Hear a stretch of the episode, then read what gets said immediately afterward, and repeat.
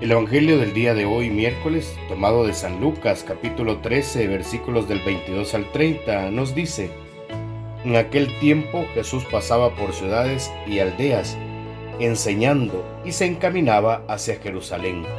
Uno le preguntó, Señor, ¿son pocos los que se salvarán? Él les dijo, Esforzaos en entrar por la puerta estrecha, pues os digo que muchos intentarán entrar y no podrán. Cuando el amo de la casa se levante y cierre la puerta, os quedaréis fuera y llamaréis a la puerta diciendo, Señor, ábrenos. Pero él os dirá, no sé quiénes sois. Entonces comenzaréis a decir, hemos comido y bebido contigo, y tú has enseñado en nuestras plazas. Pero él os dirá, no sé de dónde sois, alejaos de mí todos los que obráis la iniquidad. Allí será el llanto y el rechinar de dientes, cuando veáis a Abraham, a Isaac y a Jacob, y a todos los profetas en el reino de Dios, pero vosotros os veráis arrojados fuera. Y vendrán de oriente y occidente, del norte y del sur, y se sentarán en la mesa en el reino de Dios. Mirad, hay últimos que serán primeros, y primeros que serán últimos. Palabra del Señor, gloria y honor a ti, Señor Jesús. En el Evangelio nos habla de una persona que se acercó a Jesús con una pregunta curiosa. ¿Es verdad que son pocos los que se salvan? Pero Jesús nos hace ver que no interesa tanto el poseer datos al estilo de una estadística moderna.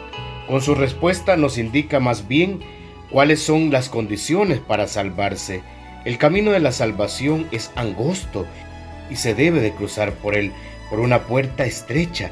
Esto significa que debemos esforzarnos. Nadie nace siendo ya un santo.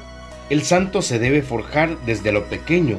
Se forma en la vida de todos los días, cumpliendo por amor a Dios el trabajo y las obligaciones cotidianas. De este modo, cada día se presenta como un tiempo propicio para reanudar el propósito firme, para pasar por la puerta estrecha.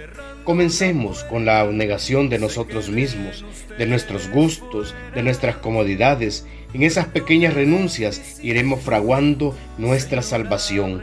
No debemos esperar a las grandes ocasiones para entrar por la puerta estrecha. En la vida familiar, en el trabajo, en el tiempo de descanso, siempre habrá una ocasión para negarnos a nosotros mismos por el estrecho camino de la cruz. Jesús, el camino está claro, pero siento que me falta fuerza para realmente querer recorrer esa senda que lleva a tu reino, cruzar esa puerta estrecha que implica negarme a mí mismo. Dame la luz para que comprenda que solo hay ese camino por lo que debo convertirme en un instrumento dócil y confiado en tu voluntad. Por Jesucristo nuestro Señor. Amén. En el nombre del Padre, y del Hijo, y del Espíritu Santo. Amén.